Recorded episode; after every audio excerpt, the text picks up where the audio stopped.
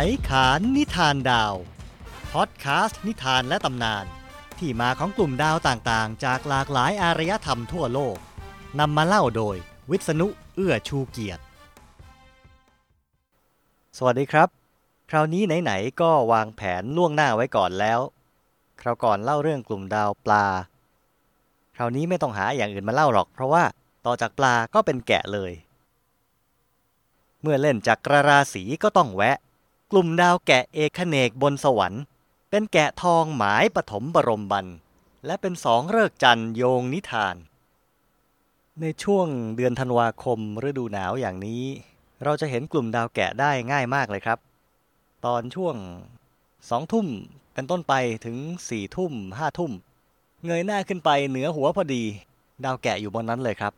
เนื่องจากเป็นดาวจากรราศีแล้วก็เป็น ราศีแรกตามตำราหมอดู ดาวแกะหรือราศีเมษเลยค่อนข้างโดดเด่น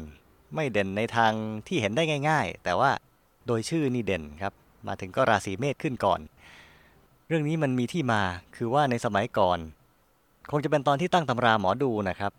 กลุ่มดาวแกะเป็นกลุ่มดาวที่มีจุดวสันตวิสุวัตซึ่งเดี๋ยวนี้ไปอยู่ในกลุ่มดาวปลาตามที่บอกในคราวที่แล้ว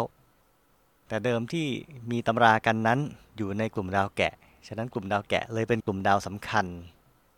สำหรับในทางตำนาน ที่เราเรียกว่ากลุ่มดาวแกะ เราเรียกตามชาวกรีกโบราณครับ ดาวแกะเป็นมายังไงทำไมถึงเรียกว่าแกะ เรื่องเป็นอย่างนี้ครับ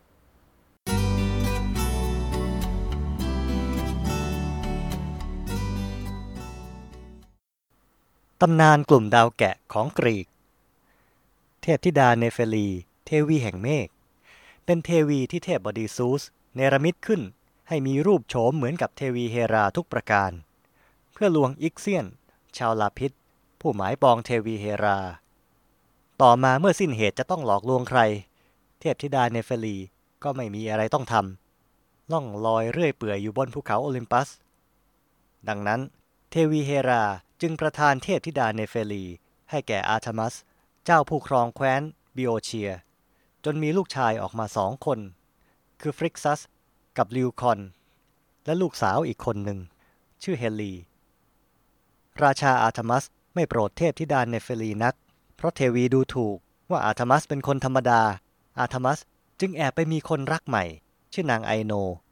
ทั้งคู่อยู่ที่วังใหม่ เชิงเขาลาฟิสเทียม มีลูกด้วยกันสองคน คือเลอาคัสและ เมลิเซอร์ติส เมื่อเทพธิดาเนเฟลีได้ข่าวศัตรูหัวใจจากนางกำนันในวัง เทพธิดาก็รีบกลับภูเขาโอลิมปัส ไปฟ้องเทวีเฮราด้วยความโกรธแค้น เทวีเฮราจึงกล่าวคำสาปแช่งไว้ว่า ความพยาบาทของเราจะมีแก่อาธมัส และราชวงศ์ของเธอตลอดชั่วกาลนาน เทพธิดาเนเฟลีกลับลงไปที่เขาลาฟิสเทียม แล้วประกาศคำสาปแช่งของเทวีเฮรา เรียกร้องความตายของราชาอาธมัส แต่ชาวบิโอเชียกลัวราชาของตนยิ่งกว่ากลัวเทพเจ้า ไม่ยอมเชื่อฟังเทพธิดาเนเฟลี ฝ่ายนางไอโนได้ออกคำสั่งลับแก่เหล่าสตรีชาวบิโอเชีย ให้แอบเอาเมล็ดข้าวโพดทั้งหมดไปคั่วแห้งจนปลูกไม่ขึ้น เมื่อถึงฤดูเพาะปลูกจึงไม่มีต้นข้าวโพดงอกงามขึ้นมาได้ แม้แต่ต้นเดียว เกิดอาเพศขึ้นอย่างนี้ ราชาอาธมัสจึงส่งคนไปขอคำทำนายจากเทพเจ้าอพอลโล ณ มหาวิหารแห่งเมืองเดลไฟผู้ถือสารคำทำนายซึ่งรับสินบนจากนางไอโนกลับมา พร้อมสารเท็จ ขอเดชะ มหาเทพอพอลโลทำนายว่า แผ่นดินบีโอเชียจะกลับอุดมสมบูรณ์ดังเดิมได้ก็ต่อเมื่อ ชาวบีโอเชียนำตัวฟริกซัส ผู้บุตรแห่งเทพธิดาเนเฟลี ไปบูชายัญถวายแด่เทพบดีซูส บนเขาลาฟิสเทียม ต้องเอาเจ้าชายฟริกซัสไปบูชายัญเท่านั้น พระพุทธเจ้าข้าฟริกซัสเป็นเจ้าชายหนุ่มรูปงาม นางเบียดิสผู้เป็นอาสาวเกิดความเสน่หาในตัวฟริกซัส จึงพยายามเกี้ยวพาราสี แต่ถูกปฏิเสธ นางเบียดิสจึงโกรธแค้น ใส่ความว่านางถูกฟริกซัสล่วงเกิน ดังนั้นเมื่อมีคำทำนายว่าจะต้องเอาฟริกซัสไปบูชายัญ จึงถูกใจชาวบิโอเชียพอดี อาธมัสด้วยน้ำตานองหน้า พาฟริกซัสขึ้นสู่แท่นบูชายัญบนยอดเขา ขณะกำลังจะเชือดคอฟริกซัสอยู่นั่นเอง เฮราคลีสซึ่งบังเอิญอยู่ในเมืองนั้นก็วิ่งขึ้นเขามาถึง เทพบดีซูสพ่อของข้ารังเกียจการบูชายัญด้วยมนุษย์ แล้วแย่งขวานหินออกจากมือของอาร์ทมัสได้ทันเวลา ถึงจะไม่ถูกเชือดคอ ฟริกซัสก็จะต้องตาย เพราะถูกชาวบิโอเชียรุมประชาทัณฑ์อยู่ดี ทันใดนั้น แกะตัวหนึ่ง ขนเป็นสีทองคำมีปีก ก็เหินอย่างรวดเร็วมาถึงแท่นบูชายัญ มันเป็นแกะที่เทพเฮอร์มิสส่งมาตามเสาวนีย์ของเทวีเฮรา ขึ้นหลังฉัน เร็ว เจ้าแกะร้องเรียก ฟริกซัสกระโดดขึ้นขี่หลังแกะทันที พี่พาฉันไปด้วยสิ เฮลีอ้อนวอน อย่าทิ้งฉันไว้กับพ่อใจร้ายเลยนะ ฟริกซัส จึงดึงตัวนางเฮลีขึ้นนั่งข้างหลัง แล้วทั้งสองคนก็ขี่แกะไปด้วยกัน แกะวิเศษเหาะไปทางตะวันออกเพื่อมุ่งหน้าสู่แคว้นคอลคิส อีกฝากหนึ่งของทะเลดำที่ซึ่งสุริยเทพฮีเลียสใช้เลี้ยงม้าเทียมรถพระอาทิตย์ แต่เหาะไปไม่นานนางเฮลีเริ่มเวียนศีรษะ มือที่เกาะอยู่ก็คลายออก นางจึงตกจากหลังแกะลงสู่ทะเลบริเวณช่องแคบระหว่างทวีปยุโรปกับเอเชีย ช่องแคบนั้นจึงได้ชื่อว่าเฮเลสพอนตามชื่อของนางเฮลีตั้งแต่นั้นมา ฟริกซัสขี่แกะไปจนถึงคอลคิสโดยสวัสดิภาพ แล้วฆ่าแกะเป็นบูชายัญถวายแด่เทพบดีซูส เทพบดีจึงบันดาลให้แกะตัวนั้นกลายเป็นกลุ่มดาวในท้องฟ้า ส่วนขนแกะทองคำฟริกซัสเอาไปแขวนไว้ในอุทยานของแอเรส เทพแห่งสงคราม ให้มังกรที่ไม่เคยหลับตัวหนึ่ง คอยเฝ้า ซึ่งต่อมาเจสันกับเหล่าวีรบุรุษชาวกรีก จะขึ้นเรืออาโก้ เดินทางมานำกลับไปในภายหลัง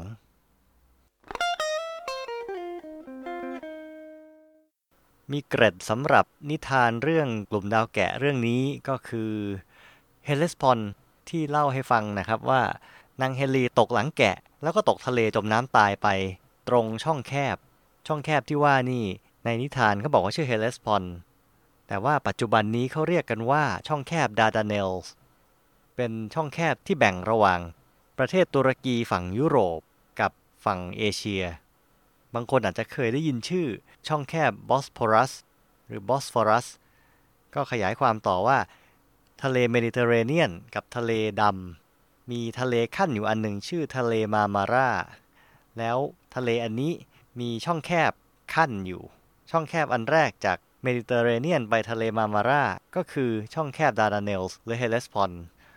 ซึ่งได้ชื่อดาดาเนลส์มาก็เพราะว่าเคยมีเมืองกรีกโบราณบนฝั่งเอเชีย ชื่อดาดาเนีย เขาก็เลยเอามาตั้งเป็นชื่อช่องแคบ ถัดไปอีกหน่อยหนึ่งไปทางตะวันออกก็จะถึงช่องแคบบอสฟอรัส แล้วก็จะทะลุไปถึงทะเลดำที่บนช่องแคบบอสฟอรัสนี้ก็คือเมือง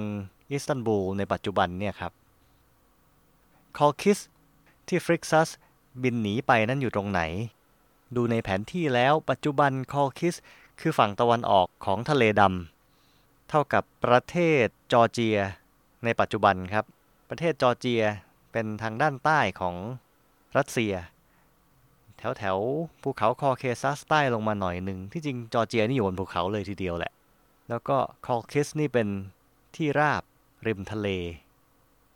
พวกโบราณวัตถุที่ถูกค้นพบอยู่บริเวณนั้น ก็เป็นอารยธรรมกรีกโบราณนะครับ อีกเรื่องที่เกี่ยวกับกรีกที่เป็นกลุ่มดาวแกะเขาก็พูดถึงกลุ่มดาวแกะเนี่ย มาจากเทพบดีซูสเลยทีเดียวจำเรื่องอสูรไทฟอนคราวที่แล้วได้ไหมครับ ที่ว่าไทฟอนบุกขึ้นไปถึงภูเขาโอลิมปัส แล้วพวกเทวดาหนีกันใหญ่เลยหนีลงไปไกลถึงอียิปต์ แปลงตัวเป็นนั่นเป็นนี่ ที่คราวที่แล้วกลุ่มดาวปลาก็คืออะโฟรไดทีกับอีรอสแปลงเป็นปลาสองตัวผูกหางหนีลงไปด้วยกันในแม่น้ำไนาย ส่วนเทพบดีซูสแปลงตัวหนีเหมือนกันกลายเป็นแกะ ไปอยู่ในอียิปต์เขาว่าแกะนี่แหละก็ขึ้นไปอยู่บนสวรรค์กลายเป็นกลุ่มดาวแกะ เหมือนกับว่าเป็นที่ระลึกหรือเป็นประจานก็ได้มั้ง ที่น่าสนใจก็คือ สังเกตนะครับว่าเทพเจ้าของอียิปต์ ส่วนใหญ่จะมีเสียนเป็นสัตว์ต่างๆ เขาว่าเรื่องไทฟอนเนี่ยแต่งขึ้นมาเพื่ออธิบายว่าความจริงเทพเจ้าของอียิปต์น่ะยกขบวนมาจากเมืองกรีกนั่นเอง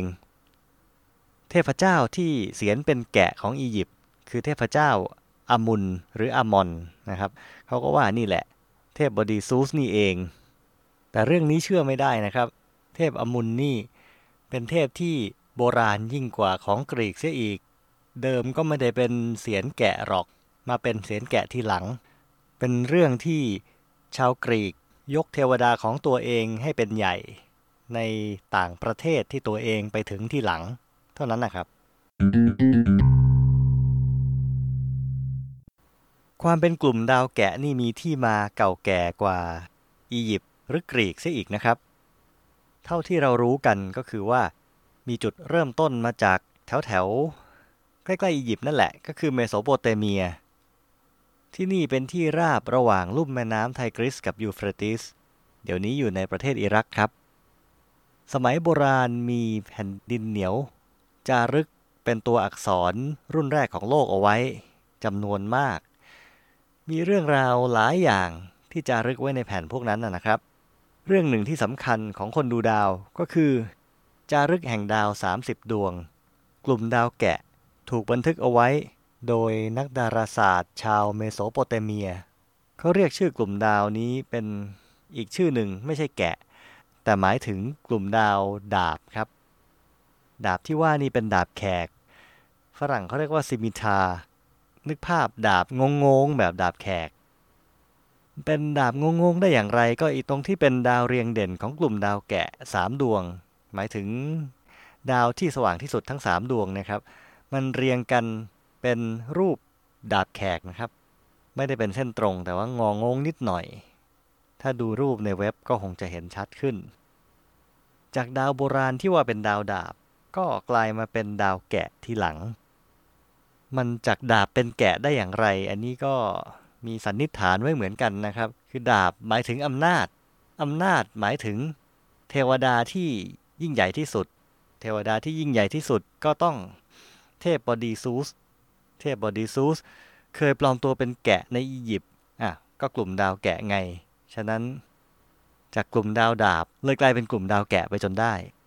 อันนี้เป็นข้อสันนิษฐานนะครับ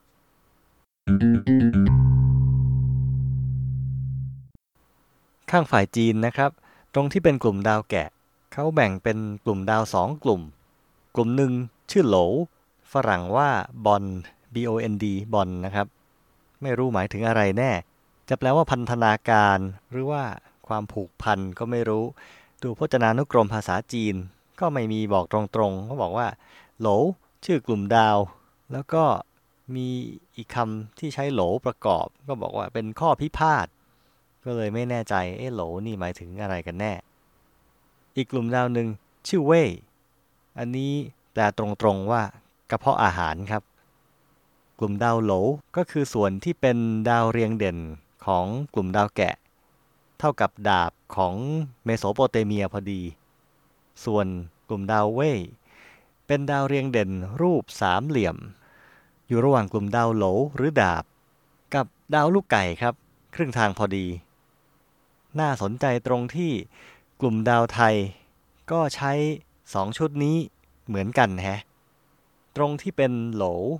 เราเรียกว่า อัศวินี ส่วนตรงที่เป็นเว่ยเราเรียกว่าพรณีครับ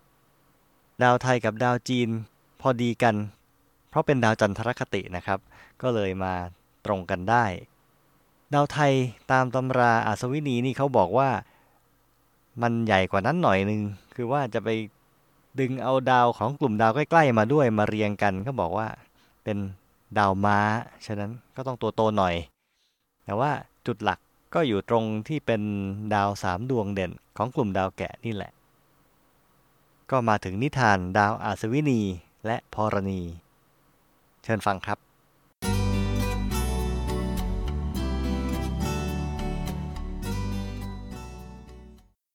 เลิกที่หนึ่งดาวอาศวินี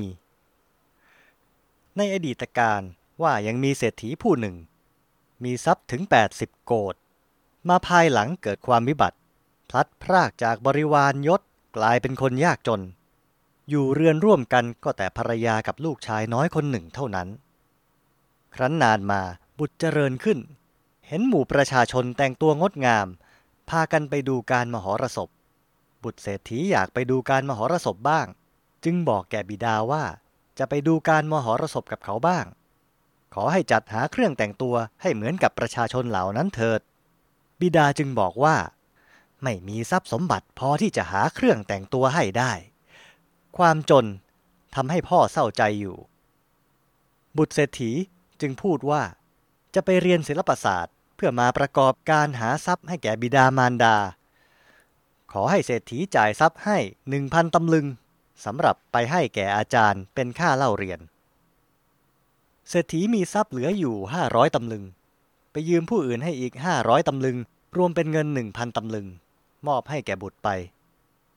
บุตรเศรษฐีก็ไปสู่สำนักที่สาปาโมกณเมืองตักกศิลา มอบทรัพย์หนึ่งพันตำลึงให้แก่อาจารย์ แล้วก็ขอเรียนวิชาแปลงกายได้ต่างๆ อาจารย์ก็รับสอนให้ พอบรรจบรอบปีหนึ่ง บุตรเศรษฐีก็มีความรู้แปลงกายได้เป็นอันมาก จึงลาอาจารย์กลับมาสู่เคหสถานของตน แล้วก็นิมิตกายเป็นสัตว์ต่างๆ ให้เศรษฐีบิดามารดาพาไปขายในที่ต่างๆ ครั้นเมื่อขายแล้ว เศรษฐีผัวเมียก็กลับบ้าน พอได้เวลาอันสมควร สัตว์นั้นก็กลับร่างเป็นคนหนีมาสู่สำนักของตนทำดังนี้มาช้านานจนเศรษฐีกลับมั่งมีขึ้นดังเก่า ครั้งสุดท้ายได้นิมิตเป็นม้ามงคล และเศรษฐีบิดานำไปขายแด่พระมหากษัตริย์ เป็นราคาหนึ่งพันตำลึง พระมหากษัตริย์ทรงโปรดให้นายม้าต้นขี่ม้านั้นทดลองดู ก็เป็นที่พอพระหฤทัยจึงทรงรับซื้อไว้ตามราคาที่เศรษฐีขายนั้น และให้รักษาม้านั้นไว้ยังโรงม้าริมประตูพระราชวัง ความนี้ทราบไปถึงอาจารย์ อาจารย์ก็โกรธบุตรเศรษฐีนั้นเป็นอันมาก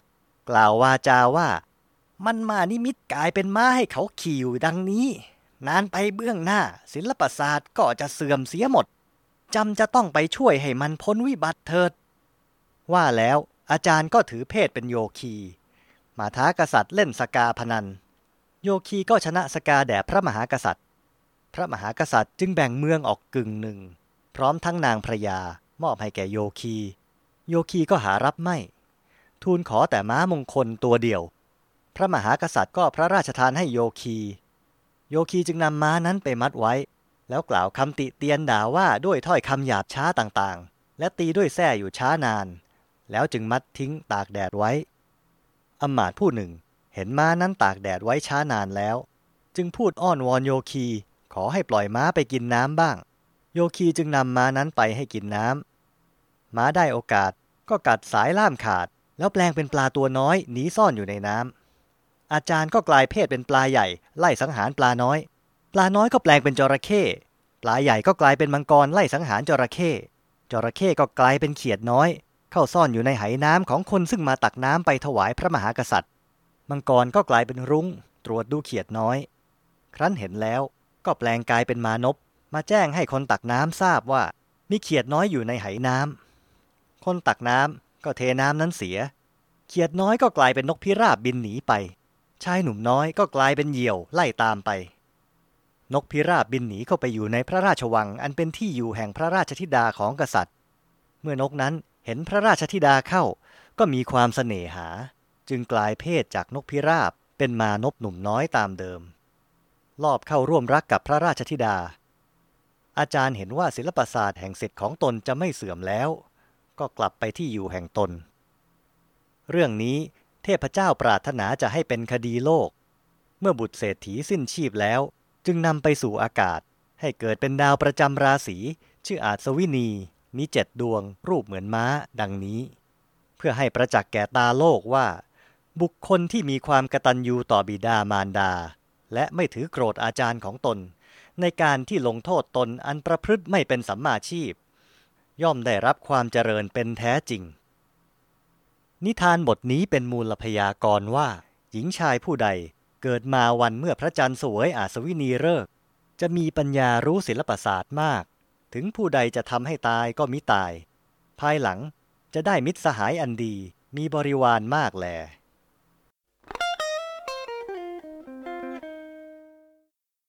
เลิกที่สองดาวพรณี นิทานนี้สืบเนื่องมาจากฤกษ์ที่หนึ่ง ความว่าอาจารย์ของบุตรเศรษฐีนั้น ครั้นถึงการมรณะแล้ว ก็ไปเกิดเป็นสตรีภาพ มีสิริลักษณ์วิจิตรยิ่งนัก มีนามว่านางภรณี สำนักอยู่ที่ทิศอีสานของพระนครแห่งหนึ่ง การที่เป็นทั้งนี้ด้วยอกุศลกรรมที่สอนศิลปศาสตร์อันเป็นบาปมาแต่ปางหลัง จึงต้องบังเกิดเปลี่ยนเพศเป็นสตรีภาพไป พระมหากษัตริย์แห่งพระนครนั้น มีพระหฤทัยสิเนหานางพรณี จึงได้ตั้งไว้ในตำแหน่งพระมเหสี อยู่มาไมินาน นางนั้นก็ทรงคัน พระมหากษัตริย์จึงทรงจัดให้มีผู้พิทักษ์รักษาเป็นอันดี ครั้งนั้นนางนักสนมกำนันรวมสองร้อยคนด้วยกัน มีความริษยานางพรณีในการที่นางพรณีมีคัน จึงพากันไปบนราชประโรหิต ให้ทูลพระมหากษัตริย์ว่า ประเพณีพระมเหสีทรงคัน ต้องมอบให้นางนักสนมกำนันอันเป็นราชบริพารฝ่ายในรักษาจึงควร พระมหากษัตริย์ก็โปรดให้นางนักสนมกำนันรักษาคันของนางพรณี ครั้นเมื่อนางพรณีประสูติพระราชโอรส นางนักสนมกำนันทั้งหลายนั้นก็แกล้งกล่าวว่า นางพรณีประสูติพระราชบุตรชั่วถอยนัก แล้วก็พากันไปทูลพระมหากษัตริย์ พระมหากษัตริย์ทรงพระพิโรธก็ให้ขับนางพรณีเสียจากพระราชวัง ส่วนพระราชโอรสนั้น นางนักสนมกำนันก็เอาใส่ไหไปถ่วงน้ำเสีย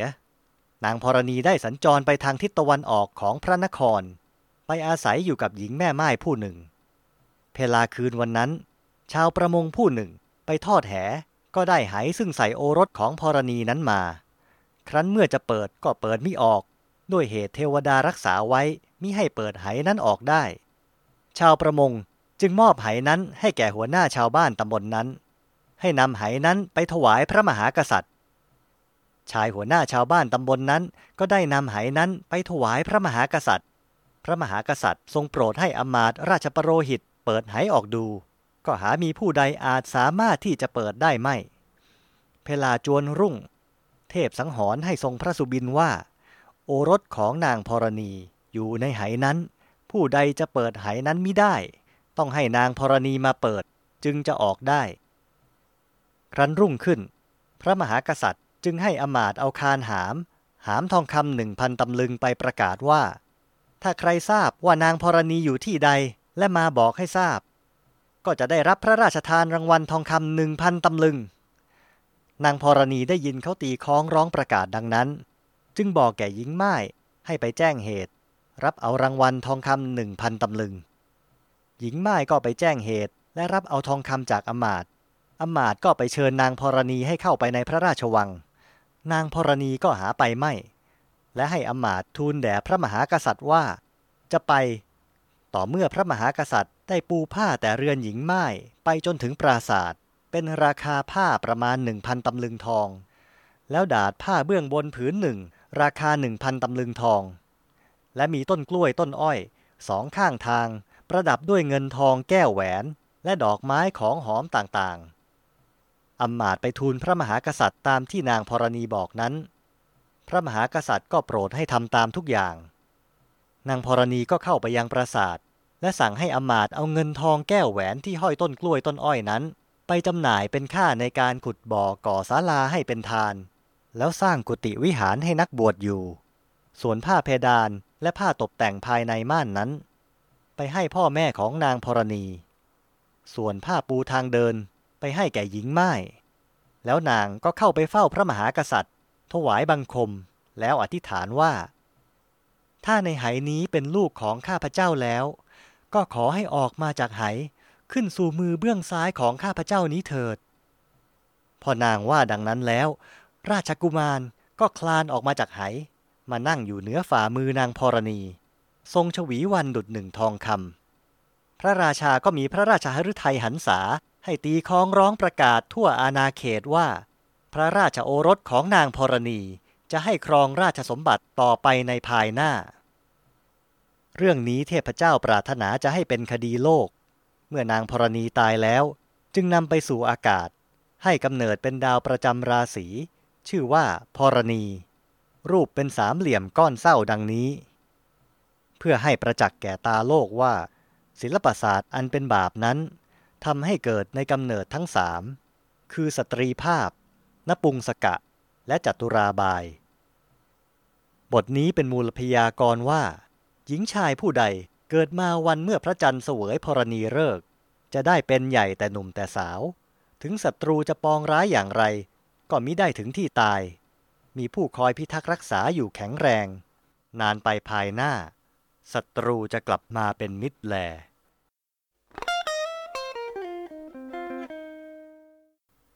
เรื่องดาวอาจสวินีกับดาวพรณีผมเล่าต่อกันเลย เพราะว่าในเรื่องก็บอกว่าเป็นตอนต่อกัน ความจริงเรื่องก็ไม่เกี่ยวกันเท่าไหร่หรอกครับ รู้สึกเหมือนกับ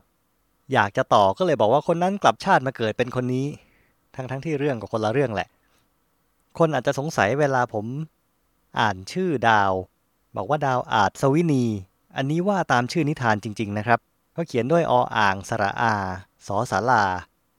โดยทั่วไปเราจะได้ยินว่าอัศวินี คือออ่างไม่หันอากาศสอสาลาฉะนั้นที่ว่ามาว่าอาจสวินี ก็เป็นภาษาหนังสือ ไม่ได้อ่านผิดครับ อัศวินีก็คือดาวม้า ตามเรื่องอย่างในนิทานที่พระเอกของเราแปลงเป็นม้าอยู่ตั้งนานนะครับ แล้วผมจะขอขยายความเรื่องตอนท้ายดาวพรณี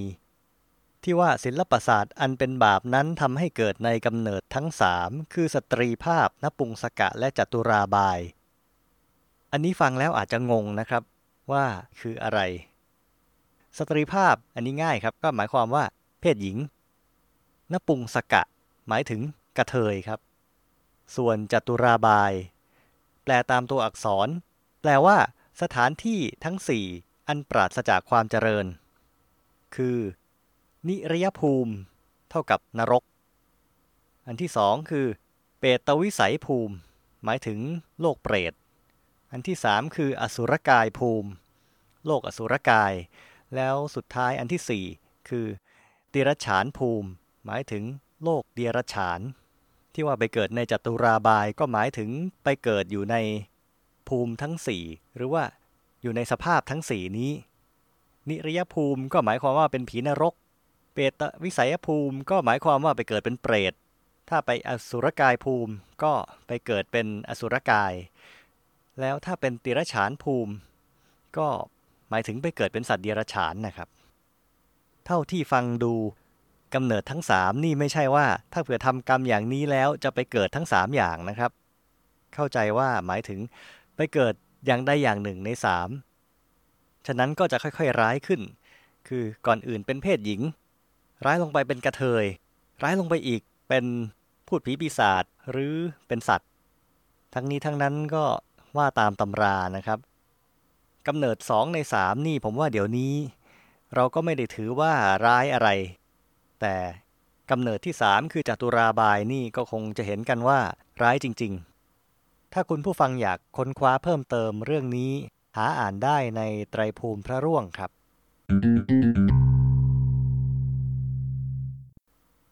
เล่าเรื่องตำนานเล่าเรื่องความหมายทางโหราศาสตร์มาแล้ว ขอแทรกเรื่องดาราศาสตร์บ้าง คือมีเรื่องน่าสนใจในกลุ่มดาวแกะอย่างนี้ครับ กลุ่มดาวแกะมีฝนดาวตกที่แปลกกว่าใคร คือเป็นฝนดาวตกที่ตกมากที่สุดตอนกลางวันครับ ฝนดาวตกคืออะไร ฝนดาวตกคือ ปรากฏการณ์ที่ดาวตกเกิดขึ้นเป็นจำนวนมาก ในช่วงเวลาใกล้เคียงกัน และแต่ละดวง ก็ดูเหมือนกับพุ่งมาจากจุดจุดหนึ่งบนท้องฟ้า อันนี้เป็นนิยามของคำว่าฝนดาวตก ฝนดาวตกแกะ หรือภาษาฝรั่งเรียก Arietids เป็นปรากฏการณ์ฝนดาวตกที่เกิดขึ้นระหว่างวันที่ 22 พฤษภาคม ถึง 2 กรกฎาคมของทุกปีครับ วันที่มีฝนดาวตกมากที่สุด คือวันที่ 7 มิถุนายน ในวันนั้นมีอัตราตกสูงสุดได้ถึง 60 ดวงต่อชั่วโมงเชียวครับ เฉลี่ยนาทีละดวงไม่เลวทีเดียว แต่บังเอิญ จุดกระจายของฝนดาวตกแกะ ตามชื่อมันก็คืออยู่ในกลุ่มดาวแกะ พออยู่ในกลุ่มดาวแกะแล้ว สังเกตนะครับ วันที่ 22 พฤษภาถึง 2 กรกฎาเนี่ย จะเป็นช่วงที่ดวงอาทิตย์ อยู่ใกล้กับกลุ่มดาวแกะ ฉะนั้น ตอนที่ฝนดาวตกนี่เกิด จึงเป็นเวลากลางวันครับ หมายความว่า ตอนที่ดาวตกเนี่ย ฟ้าสว่างจ้าเลย ไม่มีทางที่เราจะเห็นดาวตกจากฝนดาวตกแกะได้เลย จะเห็นได้บ้าง ก็ในช่วงต้นระยะฝนดาวตกเท่านั้นนะครับ คือตอนปลายเดือนพฤษภาคม แต่ว่าต้องเป็นตอนเช้ามืดด้วย เพราะว่ากลุ่มดาวแกะตอนนั้นอยู่ใกล้ดวงอาทิตย์มาก ฉะนั้นก็หนึ่งชั่วโมงก่อนพระอาทิตย์ขึ้นนะครับ มองไปทางทิศตะวันออก อาจจะเห็นดาวตกจากฝนดาวตกแกะ พุ่งขึ้นมาจากแถวแถวขอบฟ้าด้านทิศตะวันออก ก็เป็นได้ ไม่รับรองนะครับ แต่ก็น่าสนใจดีครับ ฝนดาวตกแกะเนี่ยนับเป็นหนึ่งในสองของฝนดาวตกกลางวันที่ชุกที่สุดนะครับ ฝนดาวตกอีกชุดหนึ่งที่เกิดกลางวันก็คือฝนดาวตกซีตาเพอร์เซียสขณะนี้เรายังไม่รู้ที่มาของฝนดาวตกแกะ หรือฝนดาวตกซีตาเพอร์เซียสครับ ก็ได้แต่สันนิษฐานเอาว่าธารสะเก็ดดาวที่เป็นที่มาของฝนดาวตกคู่นี้ เกิดมาจากดาวเคราะห์น้อย 1566 อิคารัส ขยายความคำว่าทานสะเก็ดดาวอีกหน่อยหนึ่งนะครับ ทานสะเก็ดดาว คือทางฝุ่นที่วัตถุเช่นดาวหาง โคจรผ่านไปแล้วทิ้งเอาไว้เป็นทาง เมื่อโลกโคจรเข้าไปคลุกอยู่ในแนวฝุ่นนั้น คนในโลกก็จะเห็นเป็นฝนดาวตกครับ นึกภาพว่าเหมือนกับรถที่วิ่งไปในทางดิน แล้วฝุ่นฟุ้งขึ้นมาเป็นทาง โลกที่โคจรเข้าไปในทานสะเก็ดดาว ก็เหมือนกับเราเดินข้ามถนน ตรงที่ฝุ่นมันยังฟุ้งอยู่ หลังจากรถเพิ่งวิ่งผ่านไปทำนองนั้นเลย อาจจะมีคนสงสัยว่าอ้าวแล้วถ้ามันเกิดกลางวัน เรารู้ได้ยังไงอะ ว่ามีฝนดาวตกแกะเนี่ย ผมบอกได้เลยครับ ถ้าไม่มีดาราศาสตร์วิทยุ รับรองว่า เราไม่รู้จักฝนดาวตกแกะแน่นอน ผู้ที่ค้นพบฝนดาวตกเหล่านี้ คือนักดาราศาสตร์ที่หอดูดาวจอร์โดแบงค์ในประเทศอังกฤษครับ หอดูดาวอันนี้เป็นหอดูดาวดาราศาสตร์วิทยุที่ใหญ่ที่สุดในโลกแห่งหนึ่ง และการค้นพบนี่เกิดขึ้นเมื่อปี 1947 คือ 60 ปีมาแล้วนะครับ นี่แหละครับ เรื่องของฝนดาวตกแกะ แล้วก็กลุ่มดาวแกะ คุณผู้ฟังมีความคิดเห็น มีข้อแนะนำหรือว่าอยากจะเสนอแนะให้ผมเล่าอะไร เขียนถึงผมได้นะครับ ที่วิษณุ at ไขขาน in th เขียนว่า v i s a n u at k h a i k h a n i n th สำหรับวันนี้ไขขานนิทานดาว และผมวิษณุเอื้อชูเกียรติ ผู้เล่านิทานดาวให้คุณฟัง ขอลาไปก่อน สวัสดีครับ